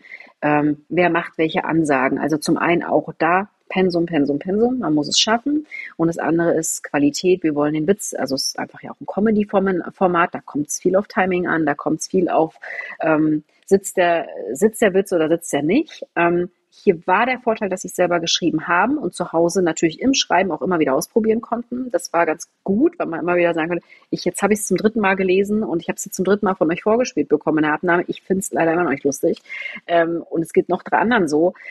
Vielleicht müssen wir doch noch mal ran. Ne? Das konnte man viel vorher lösen, das war gut. Ähm, das musste man nicht am Set lösen, aber so Feedback auf Muster, auf hm, aufpassen, dass ihr da nicht die Rolle verliert oder da gucken hm, und so. Das haben wir natürlich gerade zu Beginn ähm, der Dreharbeiten echt täglich auch gemacht, auch nach Drehschluss noch eine schnelle Runde, auch mit dem Restteam, wie war der Tag, wie läuft's und so. Das geht immer sozusagen konstant, das da darf man, glaube ich, auch nicht äh, aufhören. Ähm, zum Ende des Drehs ruft sich sowas natürlich äh, idealerweise, und in dem Fall war es auch so gut ein und dann gibt's da nicht mehr so viel, geht's ja eher darum, dann durchzukommen und das auch zu schaffen. Mhm. Aber ja, das ist ein, ein stetiger Feedback-Prozess auf jeden Fall und stetiger Austausch, ein sehr vertrauensvoller Austausch, muss man sagen. Das ist auch dank, wahnsinnig dankbar, dass sie da so viel Vertrauen mir auch entgegengebracht haben. Ne, das ist ja auch keine Selbstverständlichkeit. Wir haben noch nie zusammengearbeitet. Das ist ihr erstes Baby, was sie so ne, dann auch in meinen Schoß ein bisschen gelegt haben. Das ist schon toll. Also sehr, sehr angenehm. Wenn einer von beiden jeweils nur vor der Kamera steht, denke ich mir, stand der andere dahinter. Wie haben Sie es gelöst, wenn Sie beide davor standen? Was hast du denen da mitgegeben oder was haben die für sich entwickelt? Ähm, zum einen äh, haben sie sich von Anfang an sehr vehement Zeit in der Tagesplanung, in der Dispo immer auserbeten, dann Replays zu haben, also sich die Sachen wirklich selber auch angucken zu können. Das auch irgendwas mit Medien ist eine Produktion, ne? das sind 22 Drehtage für 8 mal 25 Minuten. Äh, das ist schon auch ein ordentlicher Stiefel, da, da, sind auch 10 Minuten, die am Tag gedreht werden müssen, ähm, also im Schnitt. Das, ja, das, also, das ist auch nicht wenig und da ist eigentlich sowas wie Replay und wir gucken es uns jetzt nochmal an, gerade auch, weil es zum Teil improvisiert ist ähm, wo Impro-Szenen dann auch mal gerne fünf Minuten oder zehn dauern, die hat man eigentlich nicht. Und es war von vornherein aber die Verabredung, dass es diese Momente geben muss und dass wir einen Weg finden müssen, damit umzugehen. Sie haben aber zusätzlich, das fand ich einen sehr schlauen Move, auch eine Regieassistentin sich gewünscht, die gleichzeitig ähm, auch äh, in der Co-Regie so sozusagen übernimmt. Mhm. Genau, ja. die Susanne Frömmer, ähm, die hat das gemacht und die hat da einfach wirklich immer auch Feedback geben können und sagen können, guck mal, da, da warst du raus, da war es nicht so lustig, da musste noch mal, da fehlt ein Blick und so. Das hat die, finde ich, ganz toll auch, auch gewuppt äh, und da gut Feedback geben können, ja. Und natürlich, wenn die Claudi oder ich am Set waren, dann haben wir das natürlich auch übernommen. Wir durften jetzt so einen Querschnitt erleben von drei Formaten, die du mit realisiert hast, die sehr unterschiedlich produziert wurden, die auch ein sehr unterschiedlich fiktionale, äh, fiktionales Setting haben und eine ganz andere Welt jeweils erzählen.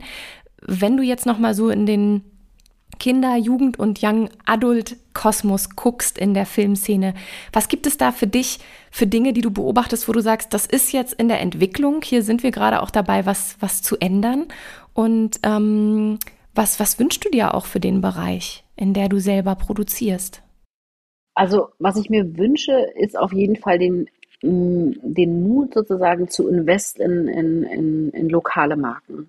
Ne? Also sowohl Spotlight als auch Kaltstart ähm, und mit Sicherheit auch irgendwas mit Medien ähm, haben das Zeug für ein junges Publikum echt zu einer Programmmarke zu werden. Spotlight ist es schon geworden, Kaltstart und irgendwas mit Medien kann es werden. Die, diese ähm, Geschichten, diese Programme haben das Zeug dazu. Und äh, ich glaube, wir brauchen wirklich ähm, diese diese langfristige, das hat ja was mit Langfristigkeit zu tun auch, zu sagen, okay, so eine Marke wie Kaltstart, ähm, ne, also ein Programm wie Kaltstart, das dauert eine Weile, ehe das zur Marke wird. Ne? Das muss mal über diesen Miniserienstatus vielleicht hinaus, vielleicht braucht es mal längere Folgen, vielleicht auch mal drei Schauspieler noch mehr ähm, ne? oder so, ja. Also, aber das ist ein Thema, da kann man unfassbar viel zu erzählen. Das kann eine totale Science-Marke sein, im Fiktionalen, die es so, ja so nicht gibt. Da muss man rein investieren und muss das auch sehen. Die Kids-Marken sind, also da nehme ich mal Young Adult jetzt aus, aber die Kids-Marken haben einfach diesen Lauf von irgendwas zwischen fünf und zehn Jahren, bis sie wirklich voll da sind und voll angekommen sind im Markt und auch fruchtbar sind und auch sozusagen dann ausschütten äh, entsprechende Revenues, ja.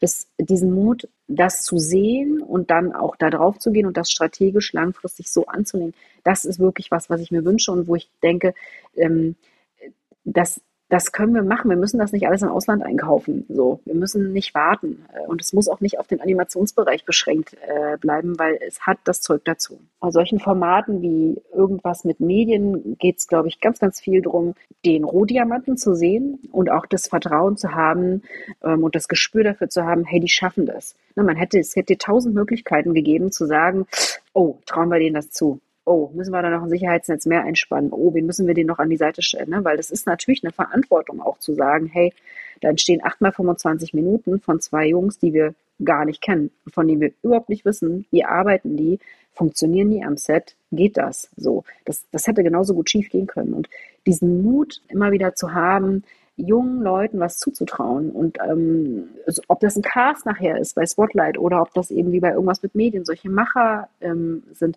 das, das muss, wenn wir das nicht machen, dann würde ich sagen, sind wir langfristig geliefert. Also wir brauchen das und, ähm, und die Zielgruppe fordert sich ja ein. Die wollen diese Inhalte haben und die können nur aus sich selbst heraus erzählt werden. Also weil nichts ist peinlicher als äh, Erwachsene, die irgendwie äh, versuchen, jugendliche Dialoge zu äh, schreiben. Das ist wirklich schlimm. Das sollten wir nicht tun. Also ich nehme aus dem Gespräch mit dir auf jeden Fall mit mehr Mut für neue Formate, langfristiger Denken, um dem auch eine Chance zu geben, im Markt anzukommen. Ein Team zu haben, was nicht äh, pro Staffel durchflukturiert, sondern was gemeinsam wachsen kann, weil das einfach auch ein wichtiger Boden ist, um solche sehr stark eingegrenzten zeitlichen Produktionen auch zu stemmen. Also das auch wirklich gut leisten zu können. Und ich nehme mit, dass es auch auf jeden Fall sehr wichtig ist, die jungen Leute mit in die Produktion reinzunehmen. Also das, was jetzt gerade bei irgendwas mit Medien passiert, äh, die Hand auszustrecken für die, die gerade ganz frisch vom Filmstudium kommen und mit den jungen Geschichten noch ganz vorne sind und da auch miterzählen und mitgestalten wollen, sich da gegenseitig zu unterstützen mit der Erfahrung, die man mitbringt. Unbedingt. Also die, die, die Innovation sozusagen, ne, die, die ja in allen, also in allen drei Formaten ist das Produktionsmodell äh, sozusagen einfach in der Innovation wirklich, da ist die Innovation die, die Basis aber die muss mitgetragen werden. Also das ne, kann sich ein Produktionsleiter, das Marc und ich, wir können uns das dann mal ausdenken und sagen, Mensch, das machen wir so und links und rechts und so, aber da braucht es ein Team, was das wirklich mitträgt. Und das ist wirklich hier allen zu verdanken, dass die immer wieder, ja, diese Hirngespinste, sage ich jetzt mal, und diese verrückten Ideen sagen, ey, wenn wir es so machen, dann können wir es echt schaffen, auch mittragen. Das geht ohne nicht. Ne? Das ähm, kann ich mir nicht am Grüntisch ausdenken. Helga, ich danke dir sehr für den Einblick in deine Arbeit und diese sehr unterschiedlichen Formate, die wir hier anreißen durften und die Arbeitsweisen, die du mitgestaltest und eben auch mit nach vorne trägst, damit solche Produktionen auch realisiert werden können. Vielen, vielen Dank. Ja, danke für die Einladung. Hat Spaß gemacht. Mir hat es auch Spaß gemacht. Ich habe eine Menge gelernt. Ich hoffe, ihr draußen auch. Und wenn ihr Lust habt, liked uns natürlich auf den jeweiligen Kanälen, auf denen wir unterwegs sind. Ihr findet uns auf www.indiefilmtalk.de oder auf allen möglichen Podcast-Apps, die ihr nutzt. Ähm, folgt uns da doch einfach und wenn ihr Lust habt, lasst uns auch ein paar Sterne da. Das hilft uns nämlich weiterhin sichtbar zu sein und auch für andere interessierte Filmschaffende oder Filmenthusiasten, dass die auch auf den Indie-Film-Talk äh, aufmerksam werden. Also wenn ihr vielleicht auch einen Arbeitskollegen oder Kollegin habt oder Freund oder Freundin, die doch gerne mal mehr erfahren möchte, was hinter den Kulissen passiert, dann teilt doch einfach mal eure Lieblingsfolge und empfehlt uns weiter. Ansonsten würde ich sagen, hören wir uns bei der nächsten Folge und ich wünsche euch einen guten Start in den Tag. Oder vielleicht seid ihr auch schon dabei, ins Bett zu gehen. Dann wünsche ich euch eine gute Nacht und wir hören uns beim nächsten Mal. Macht's gut. Tschüss.